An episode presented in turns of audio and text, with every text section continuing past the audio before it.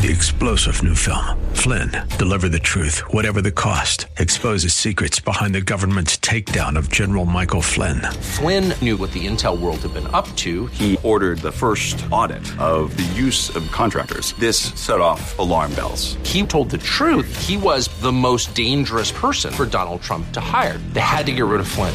Flynn, deliver the truth, whatever the cost. Available now. Watch it today. Go to salemnow.com. Salemnow.com. The world is a complicated place. You need someone to expose the political fakers, fixers, and takers, and to cut through the mindless chatter and misdirection to help you make sense of it all. That person is Dan Proft. And this is the Dan Proft Show. Welcome to the Dan Proft Show. You can follow us at danproftshow.com, social media at Dan Proft, uh, as well as at Dan Proft Show. And uh, boy, a lot of developments over the weekend, of course, uh, after President Trump's Friday afternoon press conference with the uh, full complement of uh, private sector CEOs as well as infectious disease experts. We're introduced really to Dr. Deborah Birx for the first time. Uh, she was impressive, uh, as has Tony Fauci been. Dr. Tony Fauci over the weekend on CNN after the Saturday briefing, again, just trying to explain to the public and to the media, which is a more difficult audience, explain over and over again what is being attempted here by the administration, as well as to offer his perspective on some of the actions that have been taken around the country in big cities like Chicago and LA and New York and DC, which is to uh, uh, move from public sector to shutting down private sector enterprises like bars and restaurants. Tony Fauci on trying to flatten the curve. You know, I've said many times if you just leave it alone and let the virus to its own devices, it'll go way up and then it'll come down naturally over a period of several weeks. Unfortunately for our colleagues in Italy and in France and certainly in China, that's what happened. Our challenge right now is to do two things, is to prevent the new influx of cases, hence the travel restrictions. And for what we're dealing with right now is to know that we're going to get more infections, but blunt it so that we don't have that sharp peak, that we have more of a, of a, of a smaller hump. And uh, to the prospect of being criticized for overreacting, Fauci said this. I might make a point that people sometimes think that you're overreacting. I like it when people are thinking I'm overreacting because that means we're doing it just right and in response to uh, you know, moving from schools and colleges and businesses to shuttering bars and restaurants, as I mentioned, Fauci said this. Well, I would like to see a dramatic diminution of the personal interaction that we see in restaurants and in bars. Whatever it takes to do that, that's what I'd like to see. And of course, the CDC issued a uh, a guidance suggesting that uh, gatherings be limited to no more than 50 people for the next eight weeks. For more on this, we're pleased to be joined by Victor Davis Hanson. He's a National Review columnist, senior fellow at the Hoover Institution, and author of The Case for Trump bestseller. Victor Davis Hanson, thanks for joining us. Appreciate it. Thank you. Uh, between uh, Friday's presser in the Rose Garden to Saturday's briefing to the appearance uh, on the Sunday talkies by uh, infectious disease experts like Tony Fauci, do you uh, uh, have a good deal of confidence in how the administration is responding to it, and and and frankly, as much as managing the outbreak, managing the the media's uh, uh, interpretation of the management of the outbreak? I think they're managing the outbreak fine, but you can't manage the media because that's what happens in panics. And we're trying to find, we being Americans, the golden mean because every decision has a reaction. And if we are too lax, then the, we get too much of the disease. And if we're too stringent when we don't need to, like we were in 76, then we, we can cause a lot of damage by shutting down the world's largest economy. And people will die if we go into a depression. And they may, may, more may die than from the virus if we have older people that can't get out to regular scheduled doctor's appointments or can't get needed medicines or we can't uh, treat people that are in remote areas or we break down, uh, you know, food, fuel. You, we can't do that because there's consequences. So we're trying to find the perfect mean. My only criticism is that a lot of people that get on. I'm just speaking not as a scientist or a statistician or a doctor, but as a historian. That when you look at the flu rates historically, we don't know how many people get the flu. We never do because 98% of the people don't get hospitalized.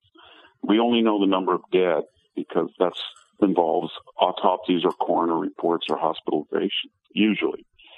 And therefore we extrapolate. So when we say, well, 60 million got the flu and 30,000 died, so it's one in a thousand, we don't know that. It could be true, but, but we do know the coronavirus. It's one of the few things that we, we we think we know but it's misleading. By that I mean we're only looking at the number of known cases, those tested or with such glaring symptoms that have been diagnosed, and then the known deaths. And the deaths are a finite number because, or I should say a known number, because of autopsies and hospitalization, etc. And then we divide one by the other and we come up with the lethality rate. And we say, ah, it's three in a hundred, and the flu was one in a thousand. Oh my God, it's 20 times worse. But we don't know that. And what that means for your listeners and for all of us is that when these tests get readily available, two things are to watch for. One, the cases are going to go sky high, but is the lethality rate going to go higher? That is, is the number of deaths per day going to increase at the same number of the cases? I don't think it is because I think that most people get over this. And what, ironically, the paradox will be with vast more cases, but not a commensurate increase in the deaths, we're going to see a lower lethality rate. And I think it's going to go down as it has in China and South Korea to less than 1%. And that should be reassuring, even in a panic that there are more people have it. And final observation is we had 10,000 people come in the United States in November, and we knew about this in uh, mid-November. The Chinese did and then December and all of January. That was almost a million people. And out of that million people, there were there had to be hundreds coming in that were exposed. These were direct flights from China, including Wuhan. And so I think there were people in the West Coast, especially, which explains Washington, California have higher uh, numbers that were exposed to this. And this thing has been working its way through the population already and and I think that's something to keep keep in mind that there are people who probably got this or were exposed and didn't know it, or had a flu and thought it was the flu, but it, sometimes like the flu, but it wasn't. And so that's something to keep in mind as well. And and so I think we've been doing this, doing dealing with this on the West Coast in a silent fashion for a month or so. And and so uh, Heather Mac Donald writing the new Criterion uh, says compared to what? That's the question should be uh, that should be framing every news story on the coronavirus. Is is that fair? Because there's uh, you know epidemiologists and doctors that have suggested that you know comparing it to H1N1 or comparing it back to MERS or SARS, other pandemics, uh, is uh, somewhat misleading, somewhat unfair, somewhat apples to oranges. We shouldn't really obsess about those comparisons. Well, I don't think you should take. I, I just don't think you take the 1918 flu and use that as a model. Right. And told everybody it's not like the flu and then you you tell everybody that only one out of a thousand die from the flu, but you and then you just come up with a number and say to the public, "Oh, 60 million people got the flu this year." And how do they get that number? They got that number by saying either, or, you know, whatever the number of deaths were that they know. Then they just multiplied it by a thousand because some model long ago showed that. But every flu is different. So when some official gets up there and tells people of Ohio there's a thousand, hundred thousand people in Ohio got it, and we know they've got it. He doesn't know that. There's been five cases in Ohio. And therefore, we've got to do this and this and this and change radically people's lives. Okay, that may be sober and judicious, but it also is telling people there's right now, just based on the data, 2,500 people are going to die in the next 10 days. And most of those are going to be over 65. And what's the effect on people over 65 that hear that? There's two million of them in Ohio. Are they going to say, you know what? He just said there's a hundred thousand people that have it right now, and based on the data, 2,500 of us are going to die in the next week or so. And I better not go out to the doctor, the cardiologist, the nephrologist. Uh, I'm not going to go pick up that that prescription. I'm anxious, and that that has a toll too. So what we want to do in this crisis is find some golden mean. It's almost impossible to find, but we got to search for it that balances panic from from you know wise wise uh, treatment and policy. Mean, Fauci says I want to have people panic or overreact. I'm not quite sure that's historically a right thing to do. We have a throughout Although, history. There's a lot of people who died through panics that were not justified. Yeah, but although I mean, every incentive is right is to overreact because you're yes. because as uh, long as you don't destroy the economy and kill people in the process. Well, right, but but but By every, that I mean, but, but every overreaction, like we heard this from the governor in, the, in my home state of Illinois yesterday. You know, we're by closing all the restaurants and bars, we're going to save lives. Well, that's impossible to disprove. And so there's every incentive to look to look like you're doing something and saying you're saving yeah. lives because there's no way to measure it. Victor Davis Hanson, when we come back, you've lived through many of these viruses and the public reaction. I want to get some institutional knowledge, some context and consequence from you. We'll have more with VDH right after this.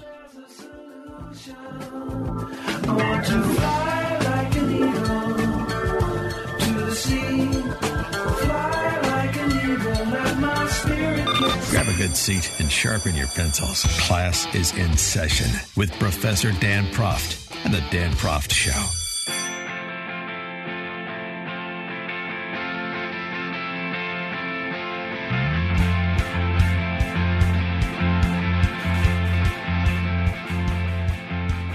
We're back with Victor Davis Hanson, National Review columnist, senior fellow at the Hoover Institution, author of the bestseller The Case for Trump, talking about uh, coronavirus, of course. And uh, VDH wanted to start with uh, just a, a, provision of some historical context and consequence from pandemics of this sort. It's never one to one comparison, but pandemics of this sort uh, that perhaps can inform the perspective we bring to dealing with COVID 19. But I was I was a student in 1976, and during the election year, a similar election year, we were told that the swine flu was sweeping the country and it was going to be worse than the 1918 19 epidemic. We all had to get this new vaccine. We literally were told each week it's coming. It didn't come until Jimmy Carter was elected, and it was in March. Then we all had to line up. I mean, we had to. Each department was given a quota. Get this number of students. I waited three hours at Stanford University, and I was vaccinated. I went home. and I got the worst reaction I can remember for a week. Mm. And then I called my friends and I said I got sick, and then they gave us a warning and said, Guillain Guillain-Barre syndrome has happened uh, in California. There's people who've been par- there was almost 500 people paralyzed, and then we heard, and what did we hear in August? That the Fort, Fort Dix outbreak had left 200 cases and one person had died from swine flu. Now that's an overreaction. And then there was an underreaction in 2009 when we knew that that H1N1 swine flu variety was really lethal. It came up from Mexico. We left the border open. We didn't want to seem xenophobic. We didn't do anything for six or seven weeks. And we had millions of people got that virus, and somewhere between eight and 18,000 people died, yeah. including a thousand children. And I remember in California, there was even paralysis associated with some of the people who recovered from it. There's four or five factors that warp this whole discussion, and one is we're in election year one, people are weaponizing this for campaign purposes. Three, uh, a third reason is it started in China and China was duplicitous. By accident or mysterious coincidence, it was near a weapons uh, laboratory, level four. So the conspiracy theorists took off and said this was manufactured or China's not. We don't know. But we had the ingredients of mass panic from the very beginning. And when China didn't tell people that it was literally sending millions of people throughout the world, especially to countries that had close ties with it, like Italy. Anybody's been to Milan or Northern Italy? It's it's just a Chinese expatriate colony, and Iran and South Korea, and to a lesser extent, Seattle and Washington uh, State, and especially the Bay Area. Though all of that together made people paranoid, and it caused all sorts of misapprehensions and some legitimate, some illegitimate concerns, and that's where we are. And what Fauci said was interesting. If we didn't do anything as we didn't do in 1918, it would die out.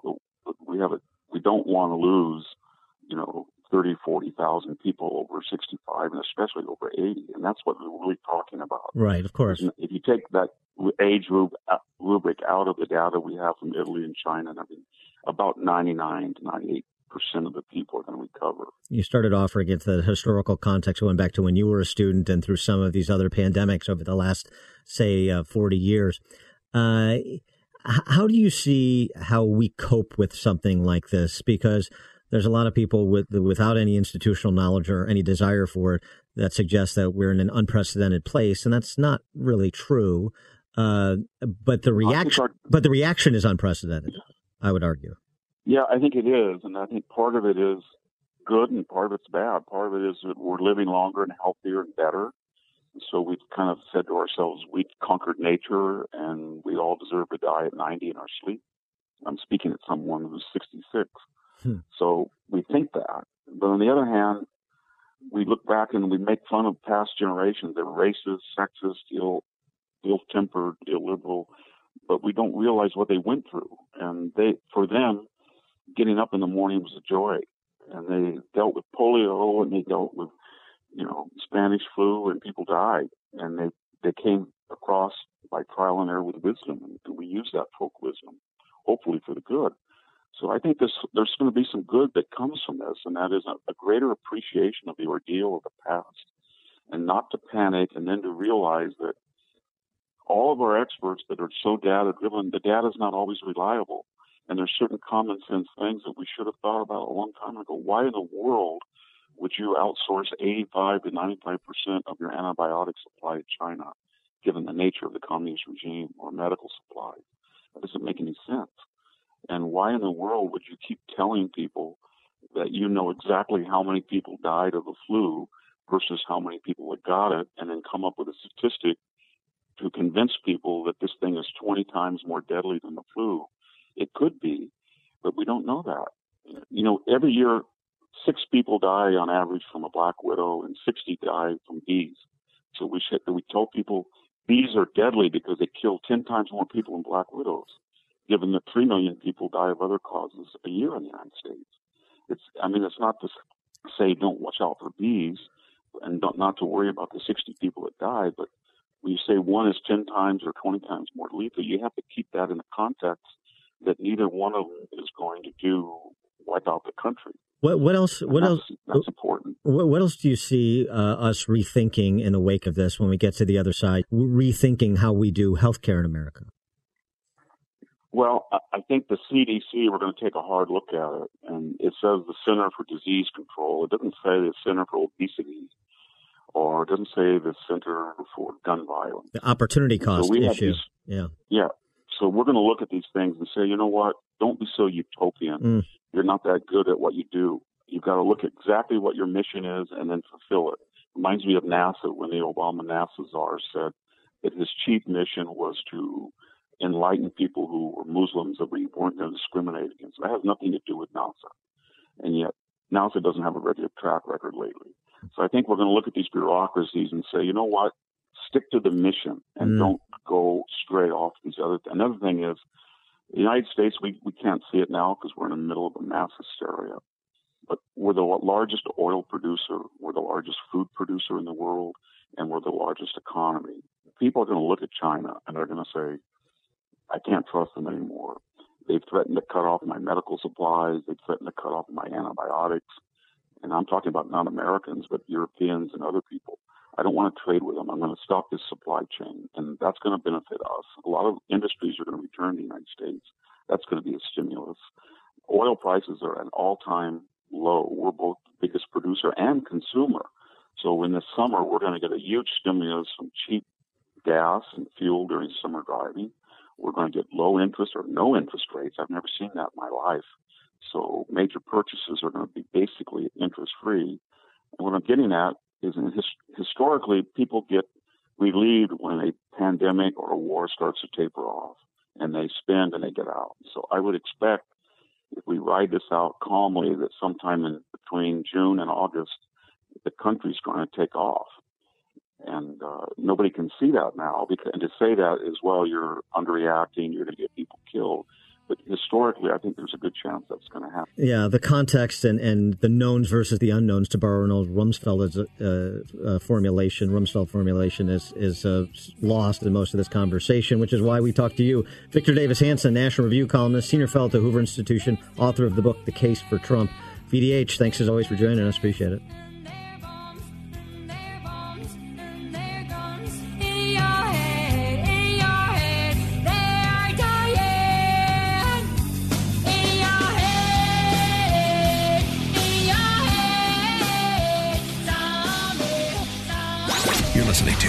Dan Proft Show on the Salem Radio Network.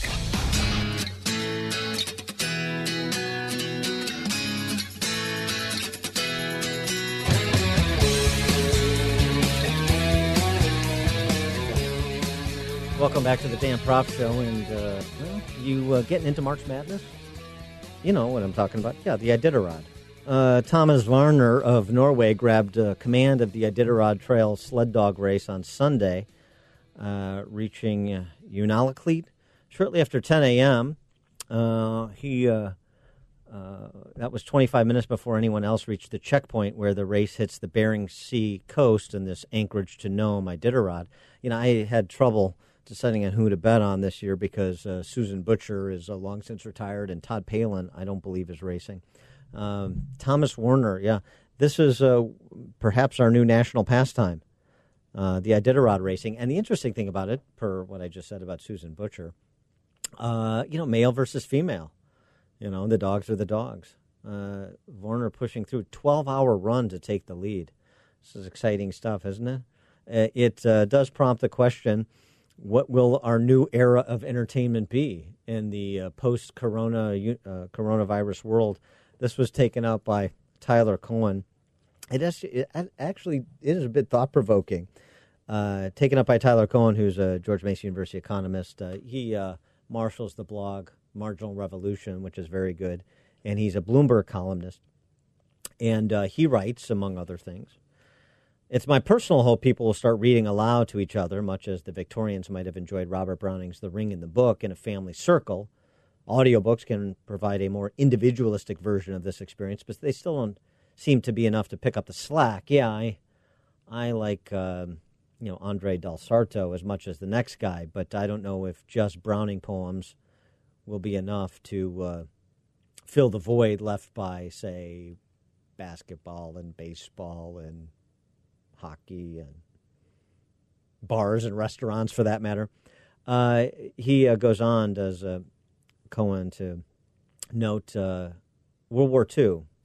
In World War II, the U.S. government played a critical role in encouraging Hollywood to make cheery movies. And it helped by not trying to force every actor into the armed services. Major League Baseball, our national pastime until it was replaced today by the Iditarod, uh, continued to hold regular season, continued to hold a World Series, you know, to distract people from wartime worries. Many top players, such as Ted Williams, were away fighting, but there were adequate replacements and uh, the government knew that wartime drama could not be the only drama on tap. Actually, he makes a great point here. I hadn't thought about it quite this way the temporary suspension of uh, our bread and circuses, uh, to borrow from Juvenal. Uh, the the entertainment problem is a very real piece of the puzzle for minimizing the effects of the coronavirus and keeping Americans not just in good spirits, uh, but healthy, writes Cowen the very worst scenario, the worst scenario is that the coronavirus itself, how it's playing out, how officials and celebrities and neighbors are reacting, that that becomes our main entertainment. It could become an ongoing horror show that drives us crazy and makes people even more cynical about politics, not to mention more fatalistic about uh, our economy and life in general. This goes back to the uh, passage I wrote from, uh, I, I, wrote, I wish I wrote it, I read from C.S. Lewis uh, back on Friday. C.S. Lewis writing in 1948 on living in an atomic age, and his overriding point being yes, you face these threats to your existence, the bomb, um, but you can't let that dominate your mind. You have to get on with doing productive human things. And so Cowen is sort of channeling C.S. Lewis in, in part um, by thinking about those productive things we can do, thinking about how entertainment could change in the post coronavirus world. Imagining, re, uh, he writes, uh, here's an example imagine repurposing some public parks into nighttime drive in movie theaters. Tickets available online, of course. Going out would be a new way to partake in mass socializing, and life affirming movies could be shown with a few tragedies for those of us who seek out, seek out the sterner stuff. Sure, yeah. Drive in Shakespeare in the Park, right? Um, but nonetheless, a way to uh, manage social distancing while also getting our entertainment fix. How about proceeding with some version of the NBA Finals, suggests Cowen? Take a subset of the best qualifying teams test every player for the virus, isolate them in a remote area with a college gymnasium, and have them proceed with a shortened version of a real thing in front of only a TV crew. Uh, television viewership would probably reach an all time high with so many other public events closed down, and the sense of drama could be incredible. I expect professionals in the entertainment business could come up with better ideas yet, but here's a couple of them that uh, that he offers, and uh, yeah, it's not bad you know, get the Mark Burnett's of the world out there to figure out some innovative uh, entertainment options. Uh, not a bad idea thinking about uh, how to usher in a new era of entertainment uh, in our social distancing world. So, this is the Dan Proft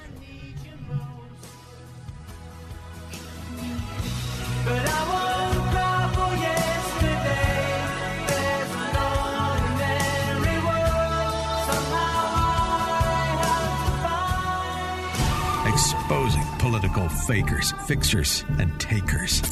He's Dan Proft, and this is the Dan Proft Show.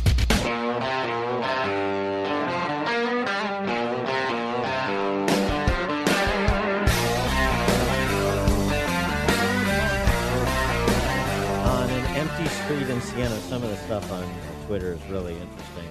Empty street in Siena, Italy.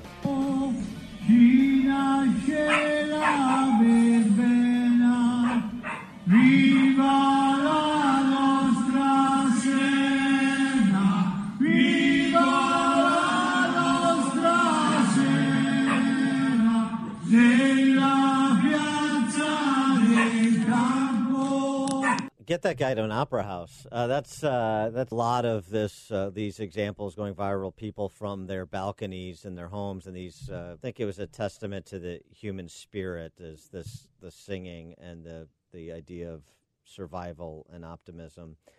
Newt Gingrich, uh, writing in Newsweek about Italy, you know, he's over uh, in Italy in Rome with his wife, who is the ambassador to the Holy See he writes, I firsthand watched, I watched firsthand as the Italian government worked hard to contain the coronavirus, impo- imposing strong public health measures and so on and so forth. Although the basic handle on Italy and northern Italy was it was a little slow to react. But even if that wasn't the case, they still have a healthcare infrastructure problem. And this goes to the conversation we were having earlier about the difference uh, between a medical problem and a medical system problem. Uh, this is uh, presenting both. 14% of uh, Italy's total economy uh, comes from tourism. So they're really going to be taking a hammering in all sorts of ways. Italy has a unique vulnerability to coronavirus because it has the second oldest age population in the world. Only Japan has older citizens on average. Uh, and of course, we know that the average death to this point, at least into the weekend, was 80 years old. Uh, and Gingrich suggests that, um, look, we must not only keep America afloat, we must take evasive actions, think big, big ideas to keep the, uh, the West afloat. As Trump and Congress consider what we must do to keep America growing and prosperous, they have to recognize we may need to grow strongly enough to help pull Europe out of a deep recession by this fall. We can't just think about what is happening economically in the United States. A collapsing Europe would have huge impact on the entire world economy including America. For more on the topic and the steps taken by the administration from a policy perspective in the interest of quelling this public health crisis, we're pleased to be joined by Lieutenant Colonel Jim Carafano, Vice President of the Kathryn and Shelby Cullom Davis Institute for International Studies at the Heritage Foundation. Jim, thanks for joining us. Yeah, good to be with you. So, um, the uh, steps that uh, President Trump and the administration have taken thus far, including the announcements on Thursday that were uh, amended over the weekend, uh, the travel ban to EU countries or from EU countries to America, that uh, was extended to UK and Ireland. Let's start there. I think the most effective thing that the U.S. has done in dealing with the virus is to really limit the transmission here uh, as late as possible. We have 320 million people. We're the most trafficked country on the planet. If the virus was going to go anywhere, the logical place would be here. By the initial travel ban, particularly focused on China, what that did is it really delayed the arrival of the virus. And why that's important is it pushes us further and further into the flu season.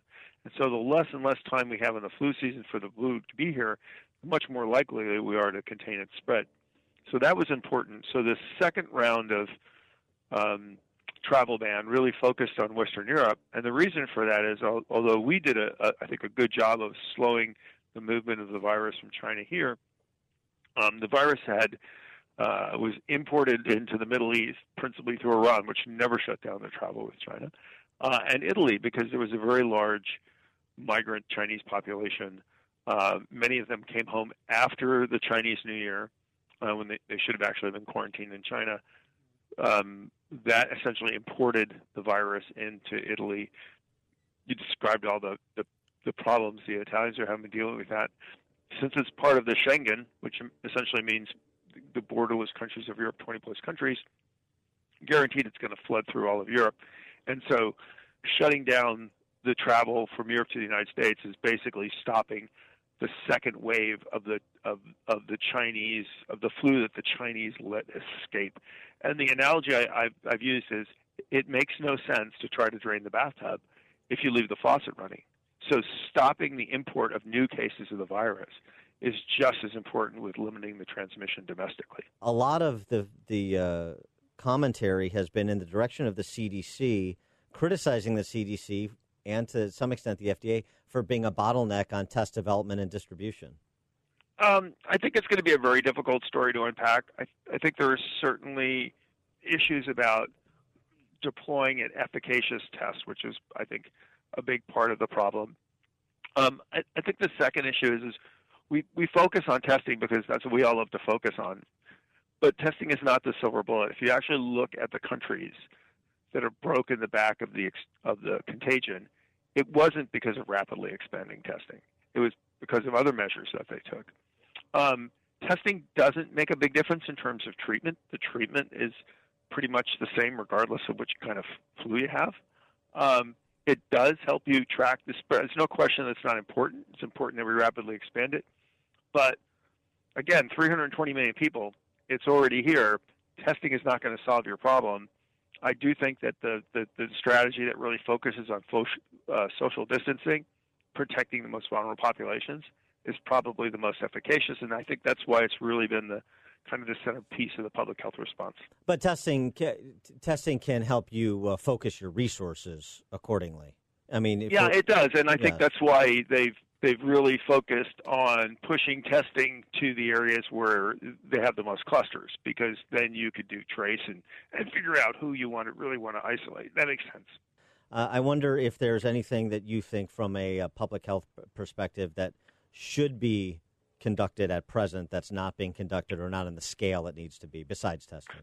I was actually much more pleased with the Rose Garden speech um, the other day because yeah, because it really focused on the thing that's most important. Is again, we have a massive country, 320 million people. A centralized response is really not going to get you there because different communities, different capacities, different capabilities, different concerns.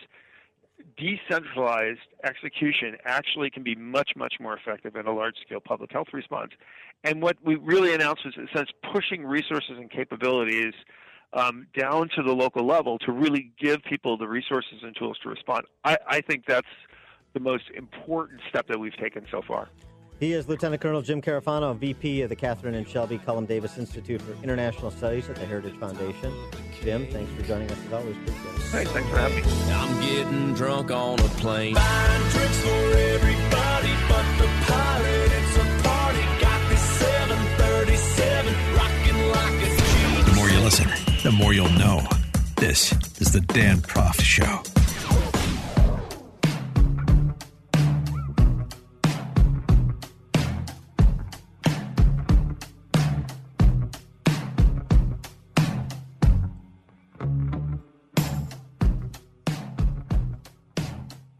Welcome back to the Dan Proft Show. We talked about an enterprising young man from Leeds across the pond in England last week, uh, selling uh, what was it squirts of hand sanitizer for fifty pence a piece before he was uh, discovered and uh, returned home to his parents by uh, school authorities for you know quote unquote gouging his parents. I mean his uh, his mates. yeah, I don't think so. And another such story uh, after the coronavirus, uh, first coronavirus death in the United States, two brothers in Tennessee, Matt and Noah Colvin, uh, circled all of the relevant stores in Chattanooga Dollar Tree, Walmart, Staples, Home Depot and stocked up, as in cleared the shelves of hand sanitizer.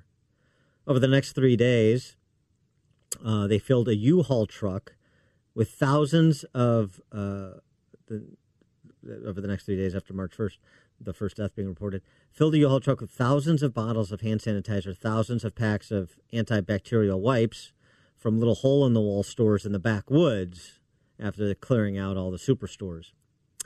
And uh, then they went online to uh, make their fortune, cornering the market in disinfectants. They posted uh, 300 bottles of hand sanitizer, immediately sold them all for between 8 and $70 each uh, according to uh, Matt Colvin. Crazy money, crazy money.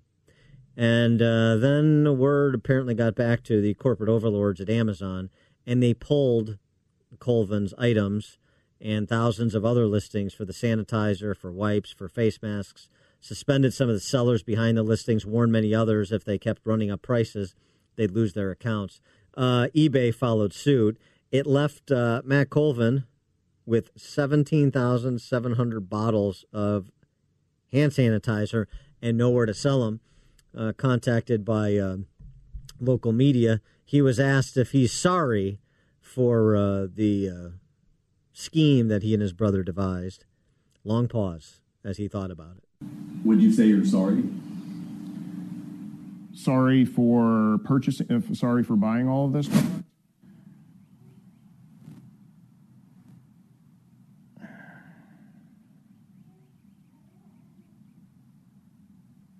No, I don't think that I would. Had to think about it. No, I don't think that I would. Uh, I probably regrets it because he didn't anticipate the uh, commissars at Amazon and eBay coming in. Uh, but uh, market need, market opportunity, arbitraging hand sanitizer, create uh, the the wipes and stuff. Is that is that price gouging? No, it's finding a market clearing price. You're, he's responsible for crazy hoarders predicting end times and trying to do exactly what he did, which is buy up a disproportionate share of hand sanitizer and disinfectant wipes and so on and so forth.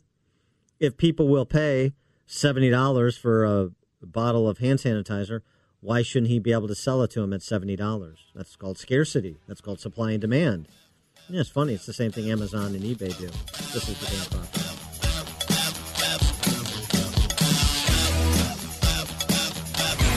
From the fake news, he's always got the real story. This is the Dan Proft Show. You are fake news.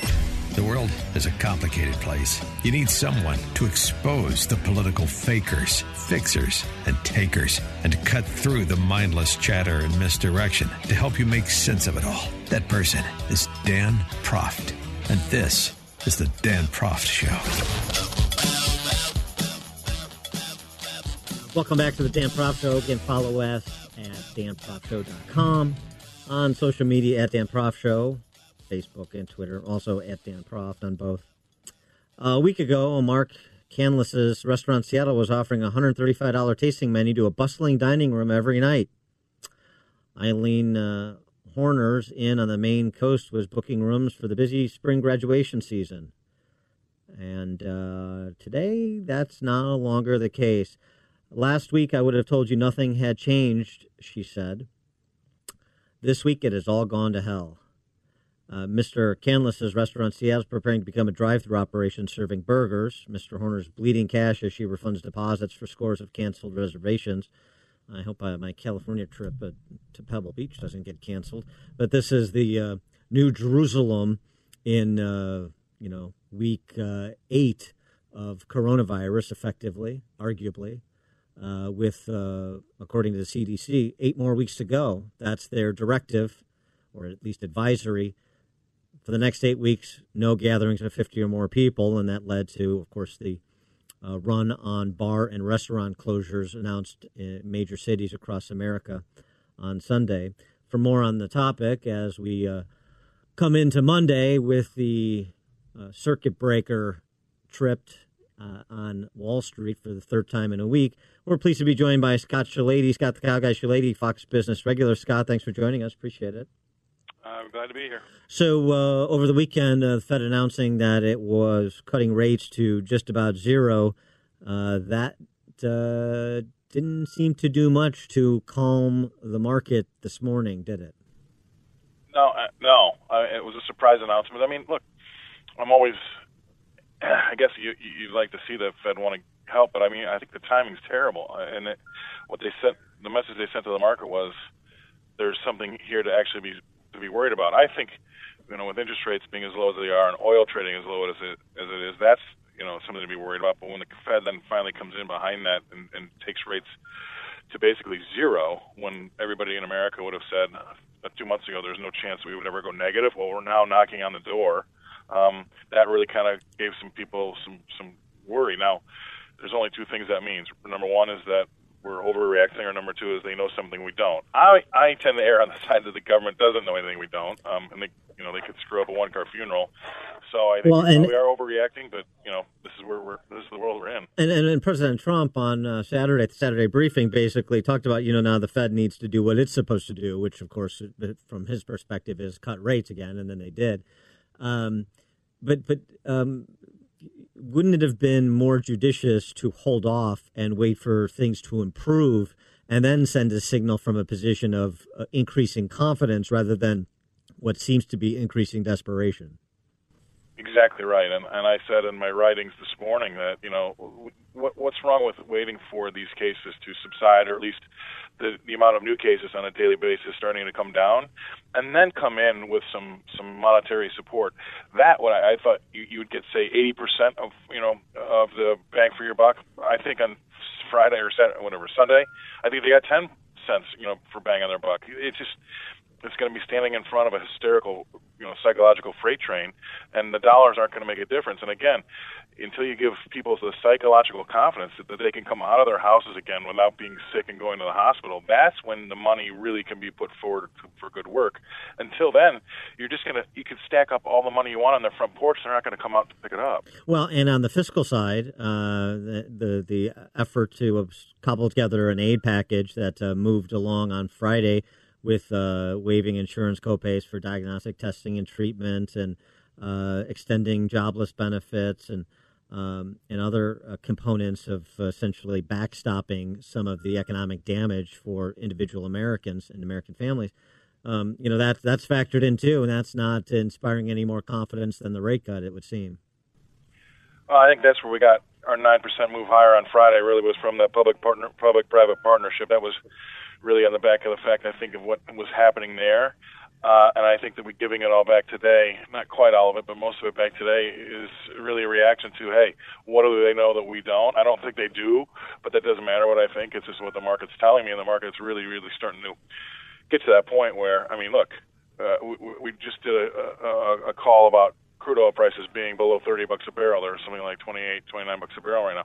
I mean, what's your risk now? I mean, you only lose $28. I mean, at some point in time, you got to look at these stocks and not look at them in percentage terms, but in ultimate loss terms, and you start to give yourself a little bit of comfort because the propensity for everything to keep going lower gets less as it keeps going lower, right? So mm-hmm. we're getting that inflection point. The markets are really, really nervous right now, and it's because they're 100% psychological. They're, they're not trading off of fundamentals and technicals. And and so, um, uh, with respect to uh, the energy sector, particularly, and where the uh, price of a barrel of oil is, uh, concerns that you could see a uh, real run of bankruptcies with highly leveraged uh, energy sector players, and you know that could further destabilize things. Yeah, this is something for everybody to think about, and you know, I, I've got a British passport. I've spent 16 years living there. And they've taken, interesting enough, and this goes into your point. I'll get there. Believe me, I'll get you an answer.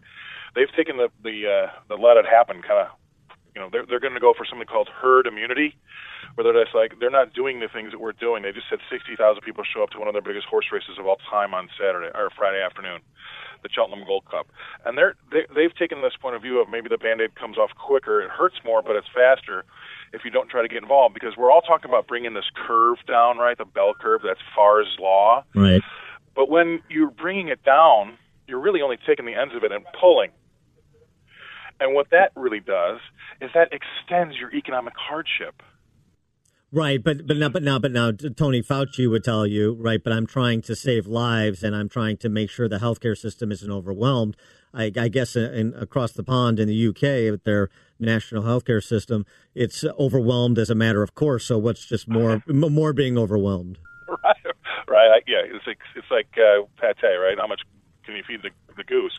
But what I'll say is this: is that if you're going to get it, you're going to get it, and that's kind of the attitude that they're taking over in the UK. Here, I, we're trying to bring down that curve so that you don't overwhelm our healthcare system. I get that, right? But you're still going to get you're going those are going to get it. We're probably going to get it. And by taking the ends of that bell curve and pulling them uh, to the sides, you're just going to be lengthening the economic melees that is going to be coming from this. So it's going to be take longer to get through it, and it'll be longer to get started again. And I think that people really don't realize the unintended consequence of the hysteria are going to be job losses, business losses, and bankruptcies. I mean, that's bottom line.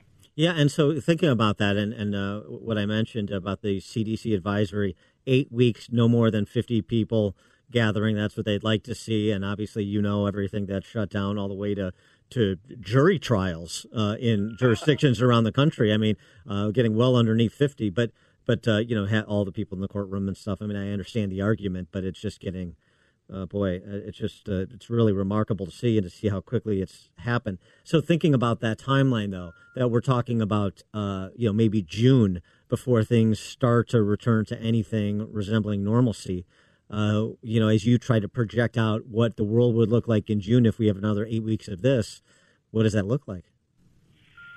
I, I, I think there'll be there'll be massive job losses. They can't continue to support everything. These NBA players can't pay for everybody that's going to be serving popcorn. I mean, there are going to be uh, uh, uh, uh there's going to be a massive unintended consequence of everybody trying to take precaution. And now, you know, how many suicides does that mean? I mean, the financial damage, the fiscal damage from this will far outgrow, out, you know, outgrow or outweigh the, the viral damage. And I think that I, I know when I sound when I talk like that, it, it makes it sound like I'm being a little bit callous towards the people that die. No, it's horrible, I, and I wish the flu was gone too, and I wish cancer was gone too. Right. But when you right, have to look at things commonsensically, there, there's going to be a price to pay, a big price to pay here for no adults in the room because you know, from what I read, and I'm a con, you know, my job is to take your emotions out of it, right? And I've done that for 32 years. That's how you stay around. But you just read the numbers and you make an educated guess. And if I read the numbers that I'm getting from the government about, hey, the things that you need to do, cover your mouth when you cough, wash your hands, all the things that you need to do to stay away from getting the flu are what they're telling us to do for this virus. And yet, they're canceling everything like you just said. And on top of it they're they're not even making sense in their cancellations right? You can't go to a restaurant but you can get on a, a commuter train and get in a plane mm-hmm. right? You can't eat with other people in a gathering but you can still eat your mcdonald's on the express going home. I mean it just doesn't make sense. And i think that also doesn't give people a lot of comfort. So we're just going to have to get through it. But everybody needs to keep their their minds. You know, in this business, we have a great saying: sometimes your own imagination is your own worst enemy, mm. and I mm. think that's a large part of what's happening. Uh, when we come back with Scott Shellady, I want to get your uh, opinion, weigh in on this uh, running debate. You know, we like historical comparisons because it helps us to sort of make sense of what we don't know in the present. So this argument, uh, you know, is this something akin to 9/11 in terms of the economic damage? Or is it uh, more like the 2008 financial crisis? Uh, Scott Shellady will weigh in on that.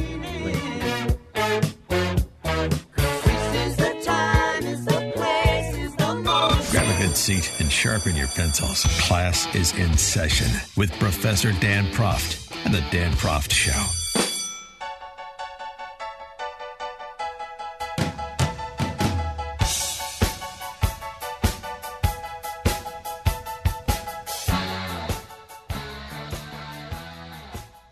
Welcome back to the Dan Proft Show. We're talking to Scott Shellady, Scott the Cow Guy Shellady, Fox Business regular, about uh, the economic damage being done by, um, well, shuttering significant portions of the economy.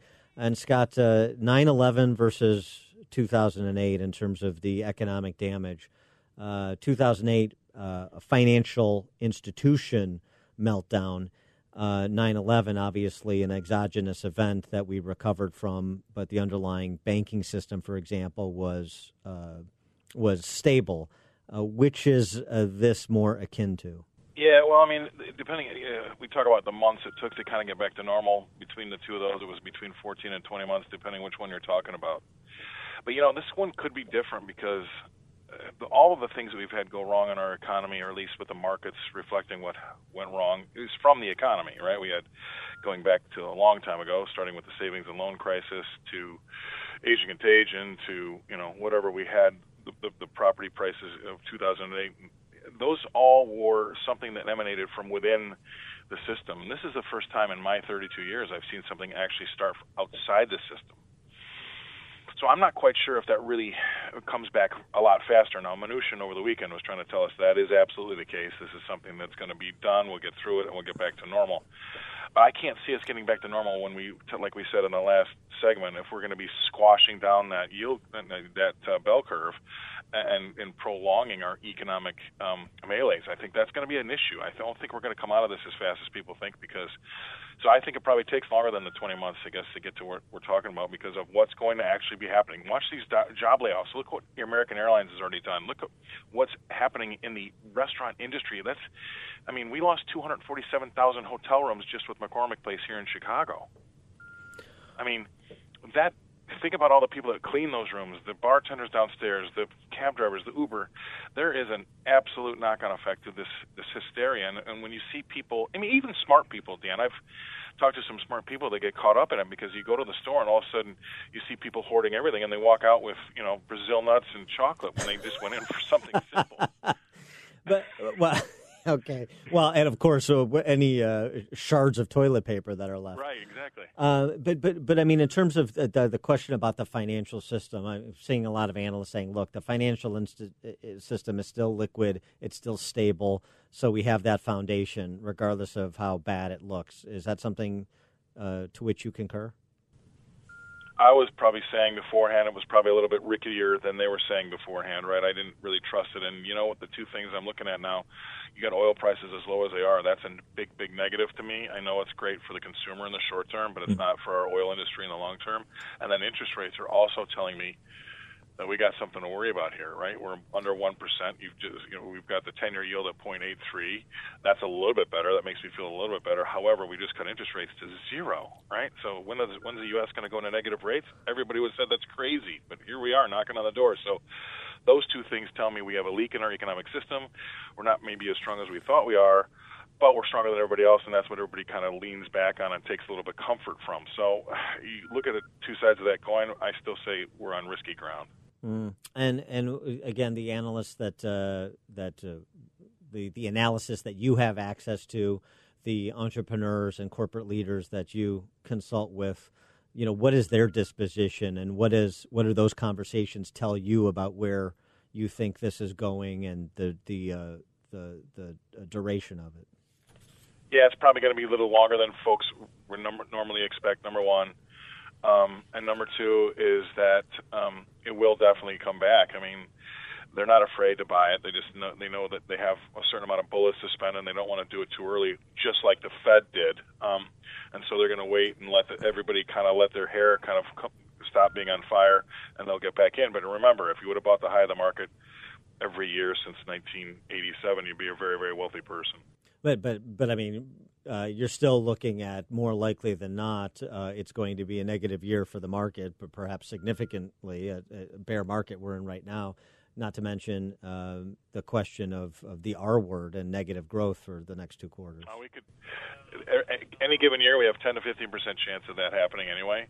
So yeah, that could be definitely something on the cards. We'll keep an eye on these yield curves, but it also, you know, we're down 25 percent on the year so far. We were up three, so it's a 28 percent swing to think that we're going to come back. And last year was a stonkingly great year, and the Dow was up 28%. So to come back after being down, it'll be a monumental feat if it happens. But the, your, a betting man would say yes, things will get better. But to, to come out of this and be positive for the year, extremely difficult. Uh, I wanted to get your reaction to this piece in the Wall Street Journal by Andy Kessler, and he he talks about what's next. Uh, what's uh, what will the new business era be? How will how will it be punctuated? Uh, he suggests that uh, the end of China's dominance is certainly coming because of all the discussions of the um, uh, locating so much of your supply chain in communist China, particularly when it comes to things like medicines. That uh, Vietnam and other countries with low cost labor could benefit. Maybe this is Africa's moment. Um, so that's one piece of it. He also suggests that um, uh, interest rates in the Fed may increasingly become increasingly irrelevant. Uh, that um, uh, they they're just going to be less important uh, when it comes to uh, who and what finances an increasing share of global trade. And he also mentioned that maybe more companies will uh, stay private and stay private longer rather than uh, taking their chances in the vagaries of the market? Well, to that point, to the to, to the going public argument, um, there's been a lot of people that have gone private because of the regulatory issues, and they want to be even more in control of what they do. They don't want to have to spend half their year filing things with the government. I mean, it makes makes sense in some cases. Um, like next growth yeah next growth sector you know i mean he he throws out some suppositions but he's like this is what uh, people should be thinking about uh, focusing on. Instead of focusing on which cities are to be quarantined we should be thinking about what's next. Very few investors are and we should be thinking about for example maybe the bio world dna sequencing and gene editing starting to ramp up. Healthcare is going to be transformed perhaps yeah. because of uh, how uh, the system has held up under responding to this pandemic for example I think healthcare and the technology together, those two together, yes, absolutely, is, is, is the next place to go. But I was really trying to formulate an answer to whether interest rates really matter anymore and, and, and the likes. And I would I would agree to some degree. You know, that's an interesting point that he raises, and I would agree. And the reason I was trying to think about what I wanted to say is because you know, in in paralleling with Trump and and his you know national xenophobia or whatever you want to call it you know, he has really attacked our economy from a psychological point of view. And really, although he bashes on about interest rates and what might be coming down the road in, in those areas, he really healed uh, the economy here with maybe uh, obviously the regulations and tax cuts, but he also made people feel a lot better, and so did Reagan. And there is something to be said for maybe there's more power in the psychological turning around of something than it would be by throwing. Look, look what the, what the Fed did on on Sunday. You know, they, they could have done something else to make us feel better, and maybe we'd be not down 10% on the day. So, I, I think that there's something to be said for the fiscal policy slowly but surely taking a back seat, and maybe I mean it's also dangerous. You could get some some guy in there that could be kind of crazy, but there's been some good done with trying to take a little bit of the damage out of the psyche of America and making them feel better about what they're doing and make them feel more confident about what they're doing. And look what that do that does come through in consumer confidence and, and the growth of the country. He is Scott the Cow Guy Shellady, Fox Business regular. Scott, thanks as always for joining us. Appreciate it. All right. Take care.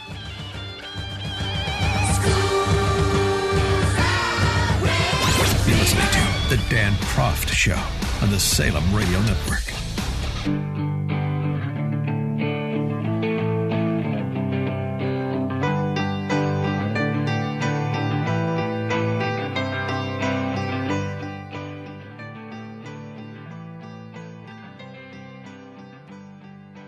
Welcome back to the Dan Proft Show. A lot of crocodile tears uh, shed when uh, President Trump announced it before or during the Saturday briefing that uh, he had been temperature checked and checked out no temperature, and he also uh, got tested for COVID 19 and was awaiting the results. Meanwhile, Jennifer Rubin over the Washington Post, this is someone who uh, the Beltway Big Government Press Corps calls a conservative. Uh, she's very concerned, so she expressed to Joy Reid on MSNBC that uh, more Republicans than Democrats are going to die from coronavirus infection, uh, as if we should keep stats on that basis by party affiliation. Uh, Jerome Adams, he's our Surgeon General, United States Surgeon General, Dr. Jerome Adams. He had uh, this offering at the Saturday briefing, this uh, wish from the media. Straight talk from the nation's doctor. We really need you all to lean into and prioritize the health and safety of the American people. No more bickering, no more partisanship, no more criticism or finger pointing. There'll be plenty of time for that But we all need to hit the reset button and lean into moving forward. The health and safety of the American people is our top priority. More stories on how people can protect themselves, more people on how people can get the resources that they need that we've unleashed from the federal government and state and local governments. Less stories looking at what happened in the past. Again, there'll be time for that. Yeah, unfortunately, uh, Dr. Adams, I don't think Jennifer Rubin is on board. Uh, neither is the larger interweb, the repository, and social media at least, the repository of anger and sadness. Uh, and the DC Press Corps presents stiff competition to social media on that score. For more on both scores, we're pleased to be joined by Michael Warren Davis. He's the editor of Crisis Magazine, contributor to the American Conservative, Spectator USA, and First Things. M.W. Davis, thanks for joining us. Appreciate it. Hey, it's good to be here. Thanks for having me back. What about uh, Jennifer Rubin in particular? Um, the uh, uh, concern, well, the uh, description of who uh, it was being more taking uh, the, the, the virus more seriously, Republicans versus Democrats, and then projecting out who she thinks handicapping who she thinks may suffer more deaths, Republicans or Democrats. What does that say about our politics? Well, Jennifer Rubin, I don't know how any Republican how anyone can call themselves a conservative. And then I think one of her most recent columns, she said that uh, conservatives are obligated to vote, you know, down ballot on every for every single Democrat that's put up for election.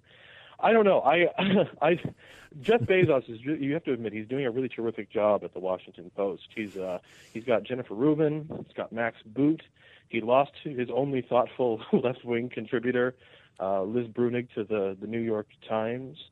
Uh, yeah, it's it, the, the post. The post is a catastrophe, and uh, and Jennifer Rubin has always has always been a charlatan, um, just a just a you know a standard establishmentarian neocon, uh, and she, and she's she, of course, she's bitter and resentful that that the uh, that the 2016 election wiped out uh, her all of her friends in the upper echelons of the Republican Party, and if she expects God to take vengeance on her behalf and wipe out the the uh, the Trumpkins through coronavirus. Well, I, I think she'll be disappointed, uh, but that's that's about what we've come to expect from from people like Miss Rubin. So, what are you going to do? Yeah, I mean, it, it, really is a sort of thinly veiled rooting for. Um, I, I, wonder just a, a statement about uh, how you see this uh, playing out. Um, I, I, know not necessarily on social media, but in three dimensional life, how you see this playing out, and whether or not you get the sense that this is a, a unifying moment, uh, Americans putting those partisan affiliations aside for the moment, or it's just another opportunity to um, uh, prosecute your particular grievances in one direction or the other.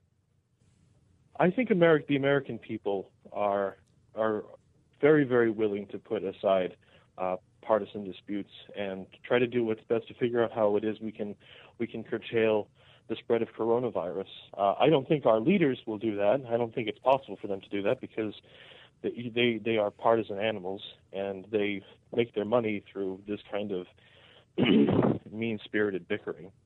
Uh, I hope that what happens is that we become disillusioned with, uh, or further disillusioned. It's hard. I don't know if we can get more disillusioned, but I'd like to see if we can try with uh, the people who who consider themselves the, the safe guardians of, of truth and democracy um, as they as they do continue to to capitalize on this very unfortunate well spread of epidemic across the country uh, to further their own interests.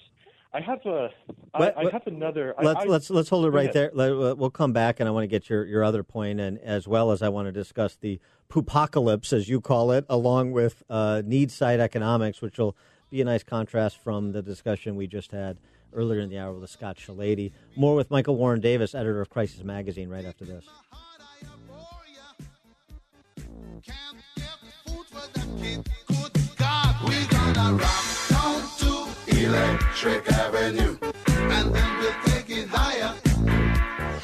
Exposing political fakers, fixers, and takers. He's Dan Proft, and this is the Dan Proft Show.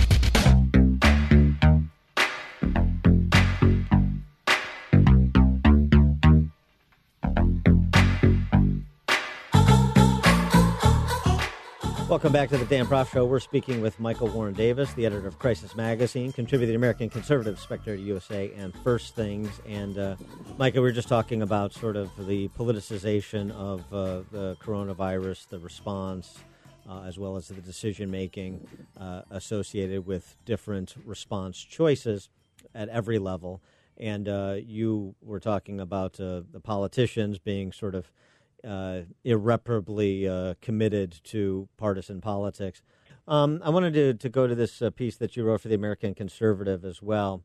Um, been a lot of discussion over the last week or two leading up to the aid package that was put together by Congress on Friday about uh, demand side stimulus versus supply side stimulus, and uh, you talk about the need for need side economics, which uh, called to mind a little bit Marco Rubio's.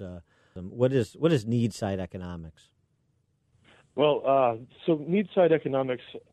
I I'll, I'll, let me put it this way: in the United States, are, are we are in, completely in the thrall of China for all of our almost all of our life saving medicine.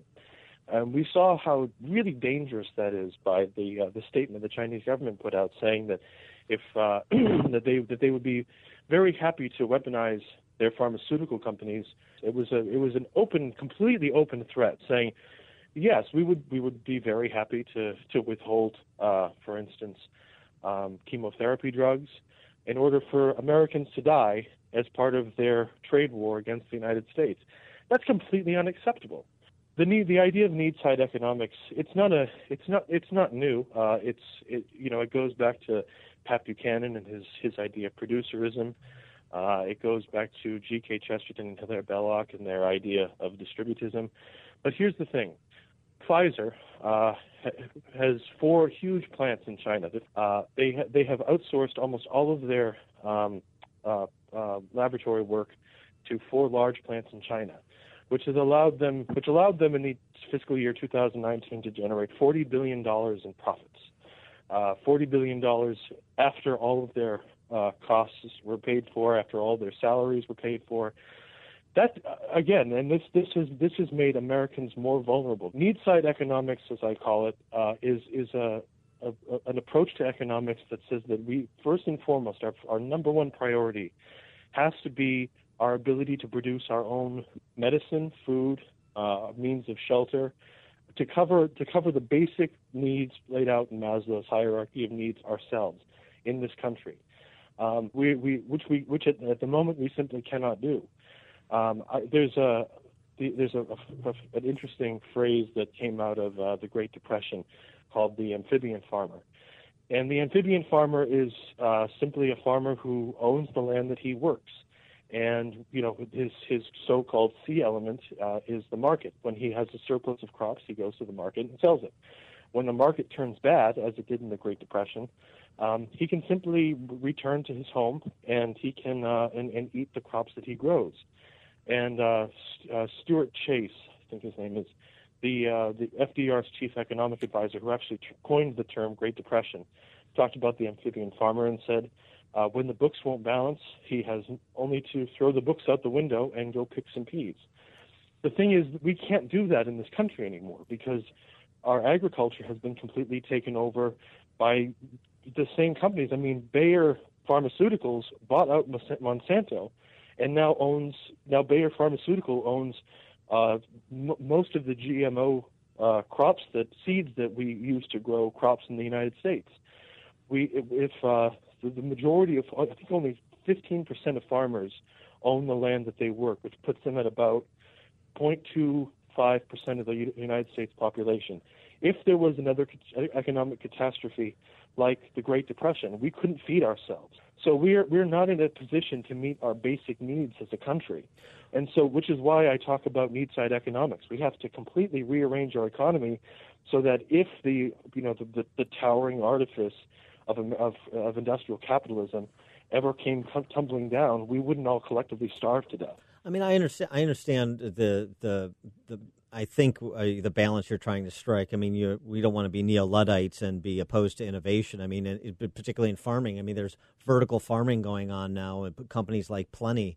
Uh, that are venture capital finance at this juncture, where you're growing in um, in a closed space uh, exponentially more than you can produce of any crop, uh, you know, w- with respect to the acreage, the respective acreage of the plenty site versus, you know, traditional farming. So it, does, it seems to me we don't want to eschew that sort of innovation, but by the same token, you can make uh, intelligent decisions, national security based decisions about things like a uh, over reliance uh, on uh, supply chains that uh, are located in China when it comes to life saving drugs.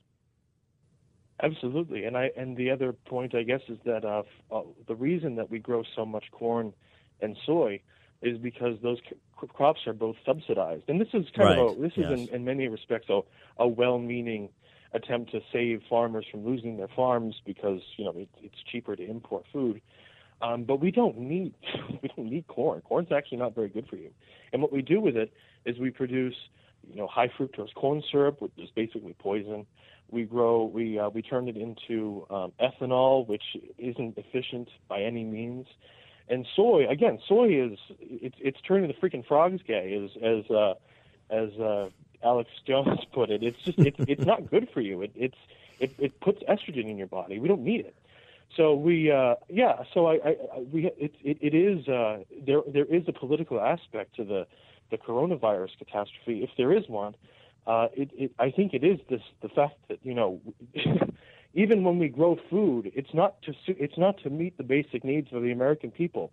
We, when we grow food, it's to make it's to make profit off of off of crops that we don't even want to eat. So that's yeah, that's that's a that's a huge that's a huge issue that that does need to be addressed. And as you say, I mean, it's not we don't have to throw away the you know the international harvester uh, and go back to donkeys pulling plows through fields, but we have to be much smarter about the kinds of crops that we produce, where we produce them in the country to to to remove the need for the uh, for, for for middlemen and and transportation and and retail and processing. Um, if we, because if we don't, the, the market is so overstretched as it is. And as we saw last week, you know, a couple of big investors getting a little panicky about the spread of coronavirus almost brought the, the entire economy to its knees. That is not good. We have to change that. All right, we're going to have to leave it there. He is Michael Warren Davis, editor of Crisis Magazine. Michael Warren Davis, thanks for joining us again. Appreciate it. Thank you, sir. This is what it sounds like when doves cry. The more you listen, the more you'll know. This is the Dan Proft Show.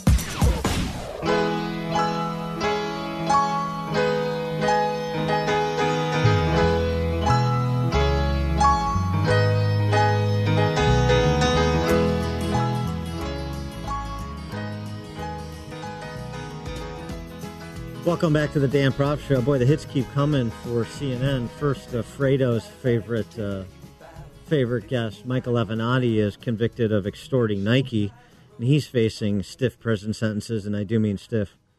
And uh, now, uh, former Florida Democrat gubernatorial candidate turned CNN contributor, and he came very close to beating Ron DeSantis to be governor of Florida in 2018. You'll recall. Andrew Gillum caught over the weekend in a hotel room with meth and a gay escort. The man who this New York Post reporting the man who overdosed on crystal meth in a Florida hotel room with Andrew Gillum, a Democrat who made an unsuccessful bid for Florida governor, was an openly gay male escort with a profile on the website rentmen.com. Oh, brother. Uh, Travis Dyson is his name. He identifies as a porn star performer who offered services including gay massage. Um, I like kissing and foreplay. Lots of kissing and foreplay. I enjoy my nipple rings lightly played with. Mu- mutual touch and intimacy goes a long way on his profile page on rentmen.com. Cleansing breath. Uh, and um, Gillum was found vomiting and intoxicated with Dyson at the Mond- uh, at uh, South Beach Hotel, according to a police report obtained by the Miami Herald. Not arrested, but he was unable to communicate with others due to his inebriated state. Uh, Gillum offered an apology after this became public. I was in Miami last night for a wedding celebration when first responders were called to assist one of my friends. While I had too much to drink, I want to be clear that I have never used methamphetamines. I apologize to the people of Florida for this distraction, uh, for the distraction this has caused our movement. Our movement. I apologize to my people for distracting us from this, you know, our movement, uh, the the self inflation. Um, by the way, he was found with um, meth uh, and a gay escort, and he wants to make it clear he's never used methamphetamines. No comment on the rentmen.com dude, just for the record. Now, Gillum, of course, has done the politically expedient thing. He announced that uh, this that that whole episode has been a wake up call for him. This on Sunday, saying that uh, since his race for governor ended, he fell into a depression that has led to alcohol abuse. I witnessed my father suffer from alcoholism, and I know the damaging effects it can have when untreated. I also know the alco- that uh, alcoholism is often a symptom of deeper struggles. What is uh, a married uh, father of three hanging out with a gay escort in a South Beach hotel? What's that a symptom of? Hmm? Andrew? Uh, I, my father suffered from alcoholism and so on and so forth. So he's in, enrolled in a treatment center, rehab facility, because he's going to be the victim now. Yeah. This is CNN, and this is the Dan Proft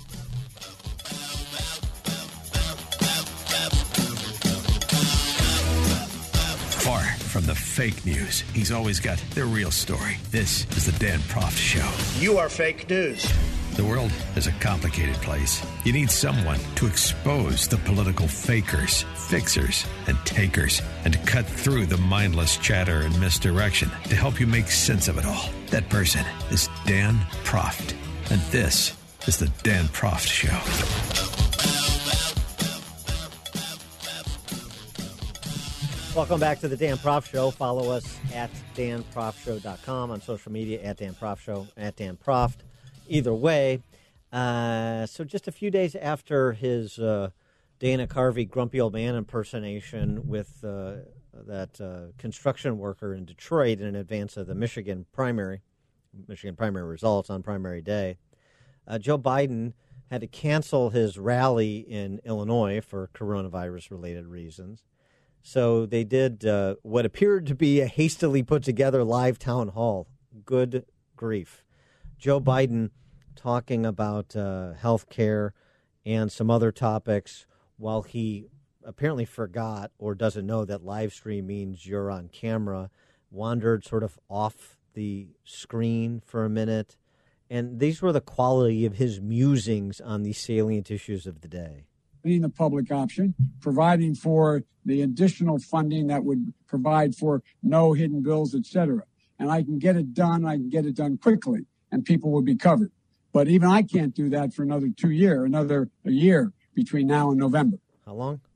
Or actually January. Yeah, right. Inauguration, sure. Hmm. But to be covered, which means that they can't build any factories or any any anything within one mile of the estuary of the Delaware River and the Atlantic Ocean and Chesapeake. And so the whole point of this is that we can do a lot to deal with endangered species. And one of the things I would like to raise is that we have to deal with this on an international basis as well. Because right now, for example, we have a thing, you know, Brazil has the the Amazon is burning because they're trying to clear the Amazon in order to make money in agriculture. Now, again, those were segments of different answers throughout the course of the town hall. However, uh, whew, really? Uh, but nonetheless, he stood his ground long enough on Sunday night's debate to be perceived as uh, the winner just for not being knocked knocked out or for knocking himself down on his way to being the nominee. All that's left to really, um, really go through is who will his running mate be, other than we know it will be a female. For more on this topic, we're pleased to be joined by Mark Hemingway, who is a book editor at the Federalist, Federalist.com, former senior writer at the Weekly Standard. Mark, thanks for joining us. Appreciate it. Glad to be here. So between uh, Tuesday in Detroit and Friday's live stream town hall and Sunday night's debate, um, what is uh, what is our week long summation of the quality of Joe Biden's candidacy at this point? Not against Bernie Sanders, which is sort of a fait accompli, but uh, going up against President Trump and lasting the next eight months. or however long he Well- thinks the campaign is. Right. Well, I think that the, the best indicator of how well his campaign is doing is how well is how much the media is having to spin for him. Um, you know, we, I think we saw this most evidently um, in the confrontation with the, the union worker earlier this week about guns. I mean, this was a an, an encounter where the former vice president um, mangled the facts and threatened to slap the voter, and we had nothing but this, you know, chorus of, you know, media commentator types saying that it was a viral moment for Biden, and it, and uh, I believe that Joy Reid at, at MSNBC said he was forceful and composed. I mean, he threatened to slap a voter. um, I mean, it's really just astonishing. There's like nothing that Joe Biden can do where he he doesn't, you know, show his age and, and weaknesses, and, and somehow major, you know, media people won't come out of their won't come out of the woodwork to try and spin this into some sort of, you know, uh, example of how he's prepared to, to take on Trump. Well, and the other thing too is, I mean, talk about spinning. You know, this this labeling him a moderate, uh, forgetting his uh, four decades in public life, even the positions that he's taken to mirror Bernie Sanders this election cycle, right up until yesterday before the debate, where he announced that he's adopting, uh, at least in significant measure, Bernie Sanders' quote unquote free college plan, tuition free college or university for all students whose family incomes are below $125,000. In addition to that, uh, during the debate, as Byron York observed, restating that basically uh, Joe Biden as president, nobody gets deported until and unless they commit a felony on U.S. soil. Yeah. Another example of that was uh, Biden uh, adopting basically, you know, he tried to couch it in more moderate language, but it effectively amounts to a fracking ban that, that Yeah. he's now endorsing as well. Um, yes, I mean, you're, you're absolutely right. Um, the bottom line is that uh, the reason why the media and Democratic establishment, um, which are, you know, generally lockstep on these issues, um, were panicking about Bernie Sanders is they thought that he was too far left. And Biden, you know, gets out there every day, and he again, you know, is is is moving along with the Democratic base itself, um, you know, further and further to the left. The question is, is whether that kind of you know cognitive dis- dissonance, you know, won't catch up to him in a general election where Trump and Republicans, you know, start blasting him for this this sort of stuff and showing exactly how out of step he is. You know, he, he again, his appeal is solely that he's electable and a moderate. But if he keeps adopting these left wing positions, then it's going to be very, very hard for him to, you know, try and tack back to the center and, and, and claim that he is the moderate everyone says he is. Although I wonder, you know, how much how much uh, branding uh, from multiple directions you can do if you're the Trump campaign. I mean, is it going to be Sleepy Joe? Uh, is it going to be uh, left wing Joe? Is it going to be self dealing Joe, a la Peter Schweizer's write up on, uh, you know, the Swiss family Biden there while he was the vice president? Is it going to be, you know, he's just not competent, which is sort of a, a corollary to Sleepy? I, I mean, you can only run so many tracks at the same time and not dilute your message, right? Right. No, I mean certainly that's that's a challenge, but you know if if you're running for office, that's a problem you want to have. You want to have too many angles to go after your Mhm. you know opponent, as opposed to you know not enough. I'm sure the Trump campaign will you know be doing extensive polling and, and message testing to figure out you know which one works. Um, but you know there there's all manner of avenues and stuff to go after someone in in in this kind of you know social media environment um, where there's you know all kinds of different ways to come after a candidate. You know, maybe the national campaign will have one message, but certain surrogates and certain groups and other things will come at Biden from different angles as well. But but you know, you're right. I mean, there there's there's definitely discrete lines of, of attack against Joe Bi- uh, against Joe Biden here. Well, and, and part of it too is, uh, you know, this is something that the team Biden has to figure out with Trump as well, because, you know, if you want to take Trump on on the measure of competence uh, for uh, their assessment of how the Trump administration is handling the coronavirus crisis at present, I mean, you know, with a long way to go between now and November, and we'll see how this plays out and all those caveats. But if, if you wanted to make it a competency election, do you really want to make it a competency election with Joe Biden, or do you want to make it a likability election, or do you want to make it something else? You know, they have a, a decision to make too. Oh, yeah, no, absolutely. Um, it'll it'll be very um, interesting to see what um, they they come up with. I mean, obviously, um, if Sanders had been the candidate, you know, it would have been a very clear line of attack against him. You know, he's far too left wing. He's praising Castro, all of that sort of thing. Um, with Biden, I mean, it's absolutely true that he has a certain appeal to, um, um, you know, blue collar voters and other things that, that are stronger than other Democratic candidates. It's certainly he has a stronger appeal to Trump's, you know, core voters than Hillary Clinton did, and they're going to have to like figure out um, what that's about. Um, what what what I think we'll learn here, though, quickly is that um, the attacks on Biden will be um, tailored to key constituencies the president needs to turn out um, in key states that the president needs to turn out. So, for instance, Biden moving to the left on fracking, you know, is is huge for Trump because Western Pennsylvania has has got to be, you know, a, a state that uh, got to be a, a key area that Trump wins decisively. So you're probably going to hear a lot more about that. And uh, for all the talk about who Joe Biden's running mate is going to be or might be, are people going to look at his running mate and say this is a, a woman, let's say, that uh, can lead the country if he uh, if and when he can't? Um, you know, it's still, it's just getting tough to get people to vote for the VP, isn't it? I mean, is that is that being overplayed?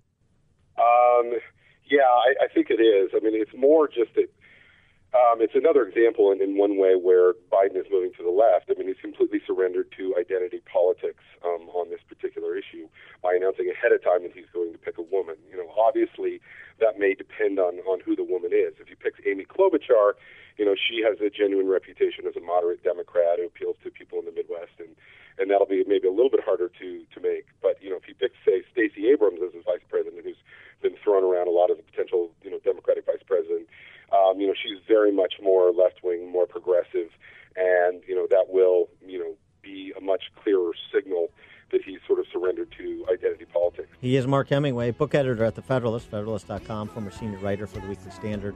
Mark, thanks for joining us. Appreciate it. Glad to be here.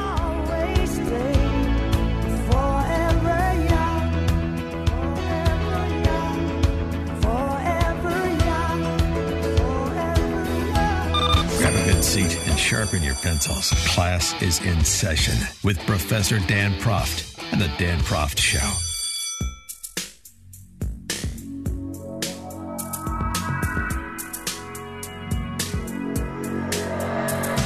Welcome back to the Dan Proft Show. Uh, Dateline, Illinois. Illinois is central in the news over the weekend with respect to coronavirus. Two counts. One is the story that went viral about Champaign, Illinois.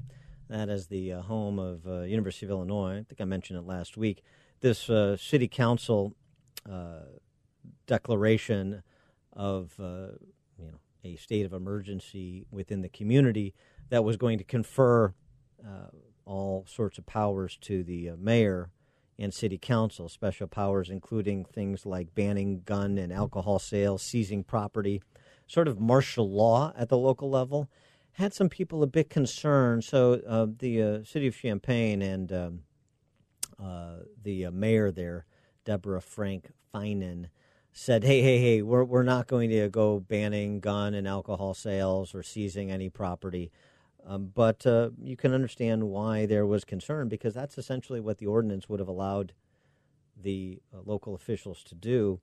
Uh, you know, uh, in times of crisis, beware of governmental power grabs, just as a matter of course.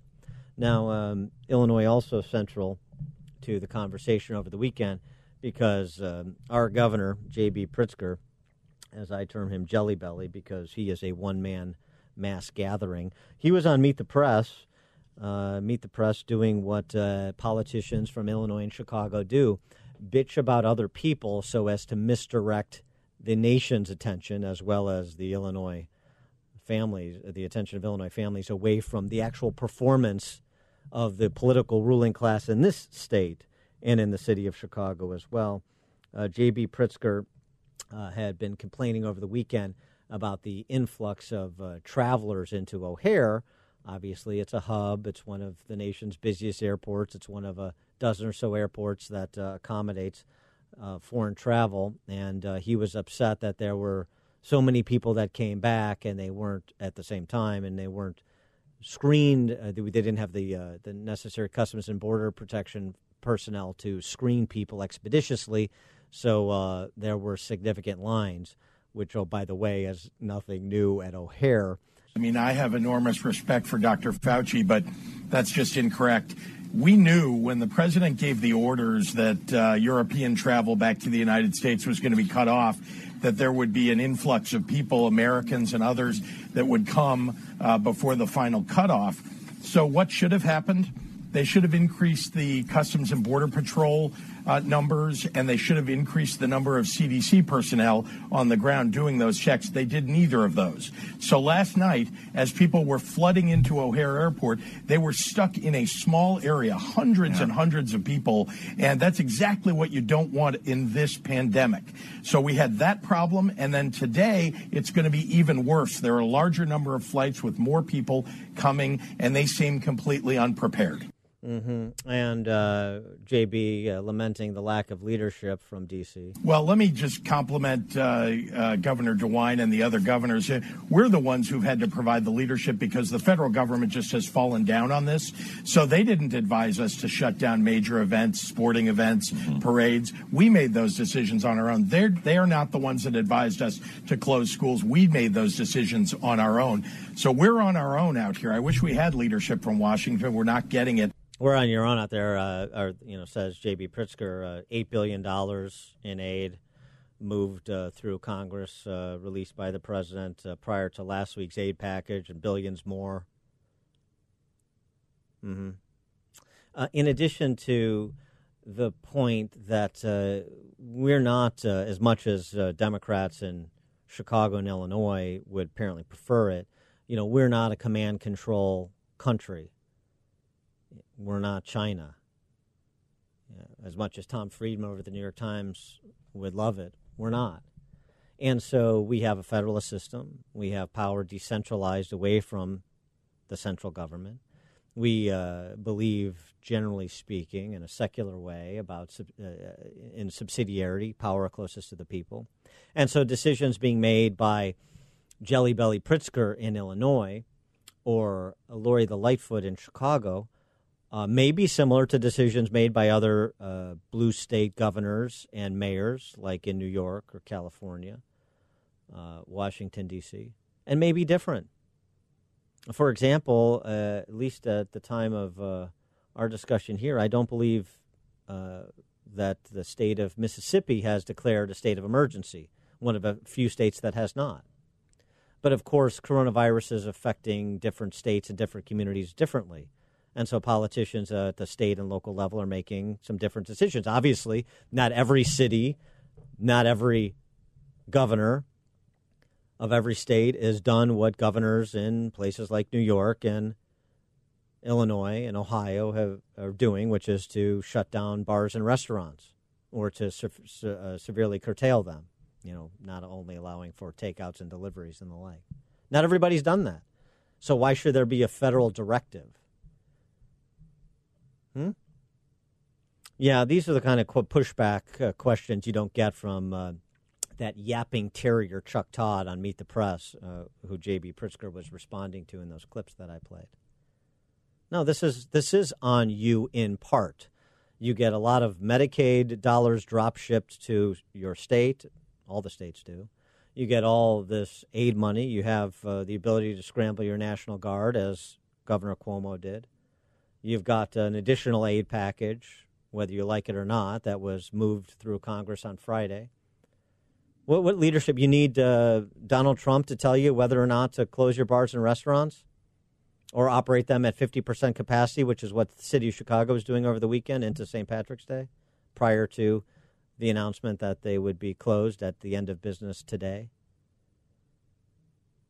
No.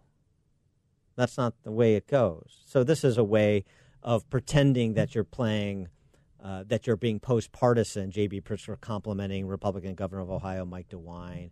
Um, and uh, you're talking about people coming together while taking cheap shots at Donald Trump because it's a way to misdirect to Trump. And here's something that's going to happen in Illinois. And I'm sure it's going to happen in other states in different forms. But again, as we said at the outset with uh, uh earlier in the show with Victor Davis Hanson, there is no downside for overreach, for power grabs. because all power grabs will be presented by politicians in this way. We're going to save untold lives, untold numbers of lives by doing what we're doing, regardless of the consequences of doing what we're doing, economic or public health wise. We're going to save untold numbers of lives. You'll never be able to disprove their claim that untold numbers of lives were saved. And they'll never really be able to substantiate it, but they'll talk about it sort of in vague generalities and get away with it because most of them are left, and other doesn't matter because the press corps, uh, whether in D.C. or their outposts around the country, are inclined to take the same command control perspective. In Illinois, there's an initiative on the November ballot to graduate the state's income tax. The last state to do that was Connecticut about uh, two decades ago, and look how well that's worked out for Connecticut. So that will be the Illinois play, and there'll be other plays in other states to raise taxes. That revenue hit, the result of the virus, and the economic damage it inflicted. So now we need to raise taxes. In Illinois, it'll be structure, and other other states it may be structural as well or temporary, but it'll be the upper opportunity for another power grab on top of these power grabs. Win, win, win for the central planners. This is the Dan Proft Come, let's mix where Rockefellers walk with sticks or umbrellas in the midst. Putting on the ritz. You're listening to The Dan Proft Show on the Salem Radio Network.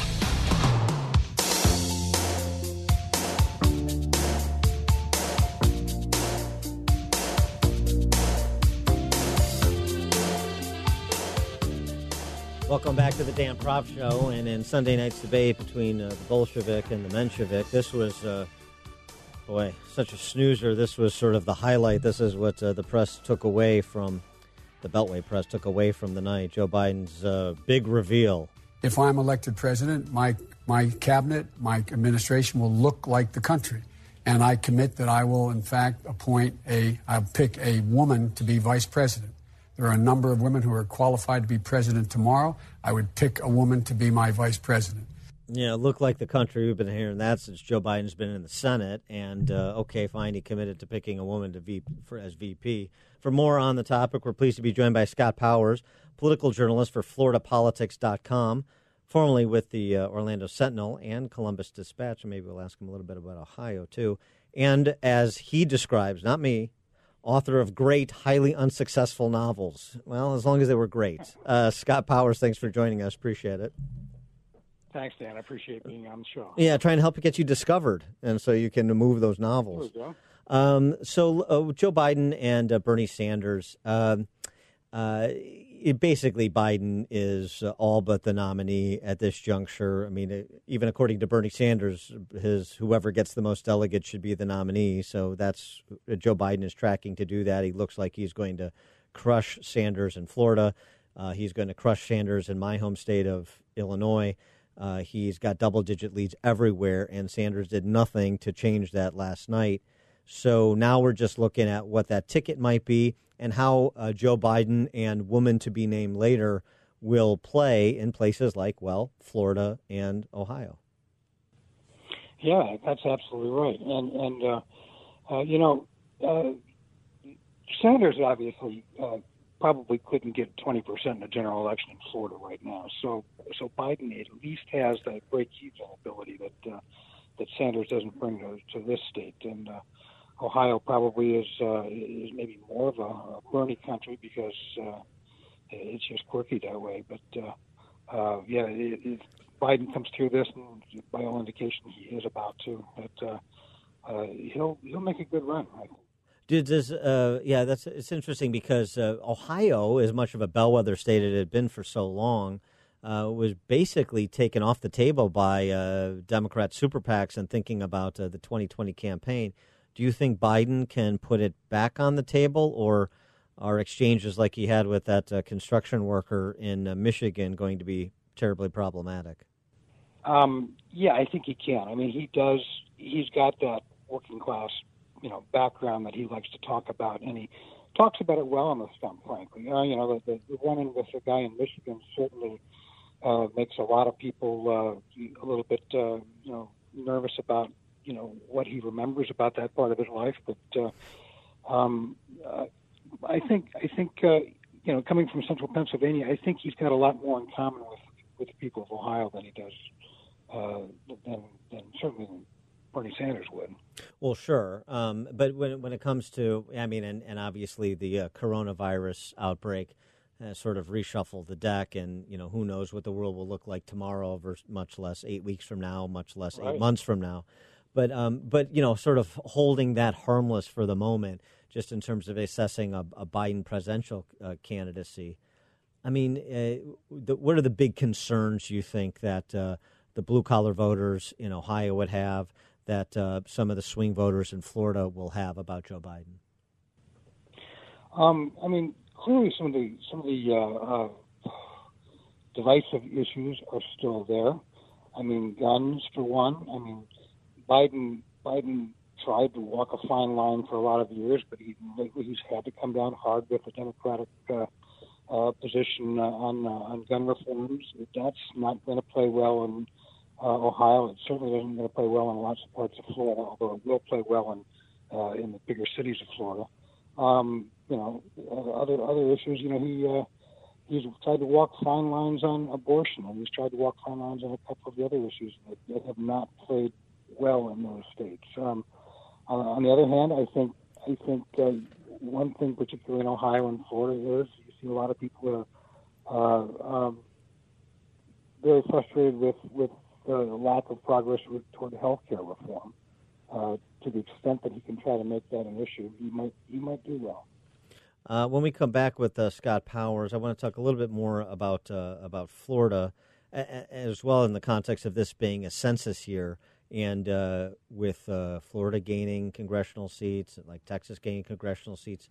You know, who uh, is populating those new congressional seats, and does it have the potential to change the balance of power in some of those important states for Republicans, including President Trump in 2020? More with Scott Powers, political journalist for FloridaPolitics.com, right after this.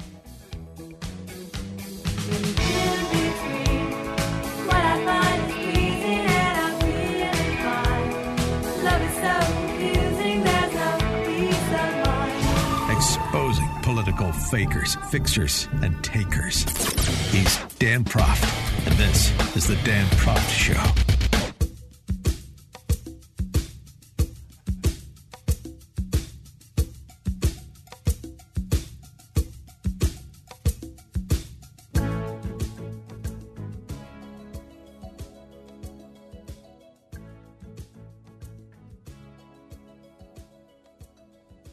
Welcome back to the Dan Proft Show. We're talking with Scott Powers, political journalist for FloridaPolitics.com, formerly with the Orlando Sentinel and Columbus Dispatch, and again, author of great, highly unsuccessful novels. We'll have to get to a couple of titles to see if we can popularize them. Uh, Scott, uh, wanted to talk to you a little bit about Florida. It's growing by uh, leaps and bounds. You're uh, scheduled to get a couple of more congressional districts after the 2020 census. Um, I'm a prospective future resident of Florida. I bought a place in Naples a couple of years ago. Um, Good for you. Yes, thank you very much. So tell me, tell me what what uh, what uh, the future holds for Florida, because of course when we have these conversations about migrate uh, migratory patterns of Americans, say, well, yeah, Florida, Texas are growing, but it's a lot of people fleeing uh, blue states, like say, I don't know, Illinois, and uh, that's going to change the composition and perhaps political disposition of some of those states. Is that what you see happening in Florida, or perhaps not so much so? Believe it or not, what the what the preliminary census data have been showing us is that Florida actually has been growing more from overseas than it has from other states. Hmm, interesting. Um, just just there's when you include Puerto Rico as non uh, U.S. And, and you know it obviously is America, part of America, but but the census for census uh, purposes they included as, as immigration instead of migration, and the immigration over the last ten years has exceeded the migration to Florida, and a lot of that has been Puerto Rico. Uh, a lot of it's been Venezuela and, and some other countries that have seen a lot of people coming up here as well. But we have seen, uh, I've forgotten the numbers, forgive me, Dan, um, but but about a five percent advantage by by immigration over migration into Florida. So you see areas, particularly the Orlando area where I'm at, uh, where there's been an enormous growth of Puerto Rican residents uh, and, and also residents from uh, from Venezuela and, and Colombia and, and some other uh, Latin American countries as well. Uh, yes, we're seeing a lot of people coming down still from blue states, Illinois and New York, and and still from the Midwest, Michigan and Ohio. There's there's, there's always uh, new, new Michiganders and Ohioans showing up. Uh, but that's not really what's driving the growth of Florida right now. What's driving the growth of Florida is Latin American immigration, and, and also from uh, country, countries like Haiti and, and Jamaica, which are technically not Latin America. And so, how does how does that uh, obviously uh, uh, when you look at Puerto Rico as a territory, you look at that's a Democrat stronghold. So you assume if there's more a lot of Puerto Rican immigration or migration to Florida, that's advantage Democrats, and maybe that's one of the reasons that Andrew Gillum came as close as he did in in 2018 to Ron DeSantis. Well, I'd say yes to that question, except that they really haven't been showing up to vote.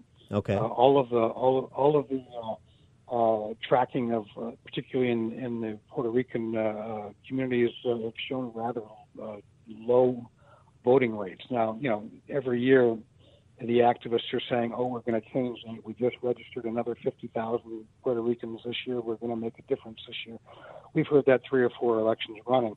Um, could happen. Uh, you never know. Um, uh, but you're absolutely right. There is a strong uh, Democratic lean to most Puerto Ricans coming to Florida, and they, they now outnumber Cubans in Florida.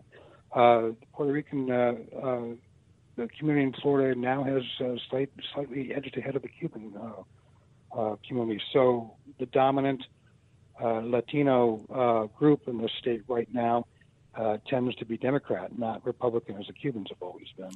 Although it's, it's always interesting, um, it's not so easy to uh, the, the way the press sometimes talks about to say, well, this is the ethnic heritage, so this is the distribution of the vote, because there's differences among different ethnicities within the uh, umbrella of Latino, as you know. There's also differences in and voter in attitudes, first generation to second generation to third generation, right. and all these uh, different or, uh, groups as well. And so sometimes what you see is uh, people that migrate or immigrate to a, a place where maybe they're disposed to be left of that place and they sort of assimilate to the political culture. And I think to some extent you've seen that in places like Arizona and Texas, at least to the extent that they're open minded to a Republican like Greg Abbott or Doug Ducey if uh, they feel like that Republican is serving their you know particular economic and security interests. You're absolutely right, and and uh, the Puerto Ricans that come to Florida are generally more conservative than, than the rest of the Democratic Party. Uh, but you also have some strange things that, that keep happening as far as, as the parties themselves. Uh, the last two or three uh, congressional races we've seen in Florida's District 9, which is a very Puerto Rican district. Uh, Darren Soto from uh, Kissimmee uh, uh, represents that right now. He's Puerto Rican and he's Democrat. Uh, the last two or three elections there, uh, very competent Puerto Rican Republicans have entered the primaries and gotten badly beaten by Anglo Republicans in the primaries, and then Soto come along and just destroyed the Anglo. Uh, and, and the problem there is for Republicans, of course, is if they could potentially find a way to get a Puerto Rican Republican on the ballot against Darren Soto, they might have a real chance. Mm. Uh, but but they can't get them through the primaries. Mm. Mm, yeah, sort of the need to incorporate as part of your governing coalition. No, I get that. Now, now as you look ahead to November, just to sort of restate, and since you have uh, uh, some experience in, in Ohio as well, I mean, uh, are, uh, at, at this stage, again, with the wild card of coronavirus uh, sort of set aside, ceteris paribus here, uh, do you see Florida and Ohio as both Trumps to lose, or do you see them as toss ups? Where, where do you see them? Uh, I think Florida's a toss-up right now. Hmm. Ohio, I don't have as good a handle on as as, uh, as I'd like to have. Um, um, Mike DeWine seems to be running a bit of a more moderate position up there. Uh, I, I don't I don't have a read on Ohio, but but the, the polls in Florida have almost all come out within five points either way, and and uh, uh, sometimes they've been five points in favor of Biden. Typically, five points in favor of Biden. Uh, but uh, but of course, we don't. We know from experience that those polls have been wrong a lot in the past. So um, I'm going to call it a toss-up at the moment. All right. He is Scott Powers, political journalist for FloridaPolitics.com, formerly with the Orlando Sentinel and Columbus Dispatch, and author of great but highly unsuccessful novels for now. Uh, we keep keep writing those great novels, and uh, I'm sure you'll find commercial success at some point. Thanks so much, Dan. Thanks for joining us, Scott. Appreciate it.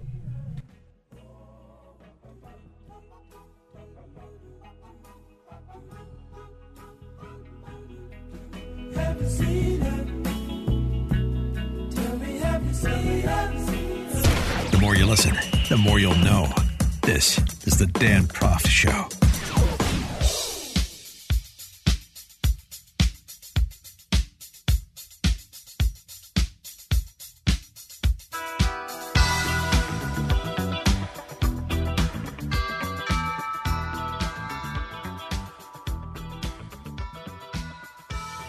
Welcome back to the Dan Proft Show. We spent a lot of time on this show talking about all the various briefings, but uh, we've missed an important one, and that's the briefing from uh, Pam from the office on uh, you know, good hygiene and protecting the transmission of viruses.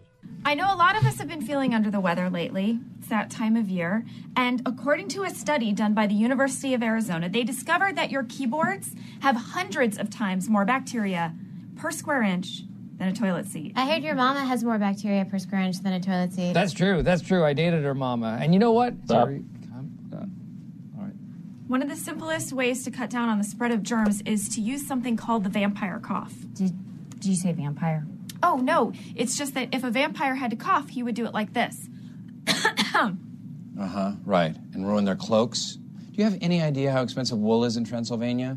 Because of the euro. Well, other things you can do to help cut down on the spread of disease are to wash your hands regularly, don't come in if you're sick, oh. and get your flu shot. Also, I'm going to set up hand sanitizing stations around the office. No, no, no. They will cost you your life. Elaborate. The worst thing you can do for your immune system is to coddle it. They need to fight their own battles. If Sabre really cared about our well being, they would set up hand desanitizing stations. A simple bowl at every juncture filled with dirt, vomit, fecal matter. not- Exposing I'm not- I'm not yourself going to to do that. I'm germs is the going to do best way to make yourself stronger. So, by that rationale, if I had to sneeze, I should just sneeze on you. Yes, I would welcome it. Uh, Dwight Schrute taking a contrarian position, but you uh, you understand we're basically all on uh, the set of The Office these days. Uh, and a, a, bit of a hopeful note. This from uh, Italy, a number of uh, of instances of this sort of thing went uh, viral over the weekend. Uh, the uh, sirens of Siena on a and th- this was beautifully shot. It was like something from a movie. Uh, a uh, empty cobblestone street, and you just hear the voices coming from balconies.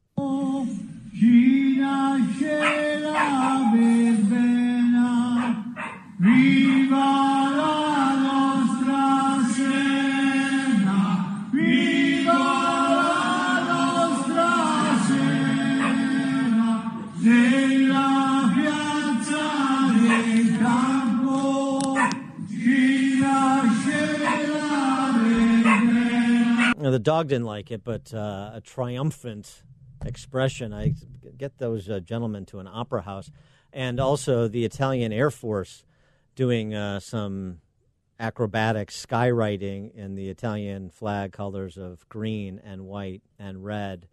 Uh, you know, our uh, well wishes go out to the Italians, and we appreciate that uh, that spirit of perseverance and fortitude in these difficult times. Thanks for joining us again on the Dan Proft Show. Please do so tomorrow.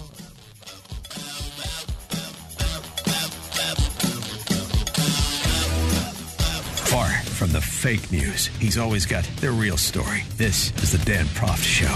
You are fake news.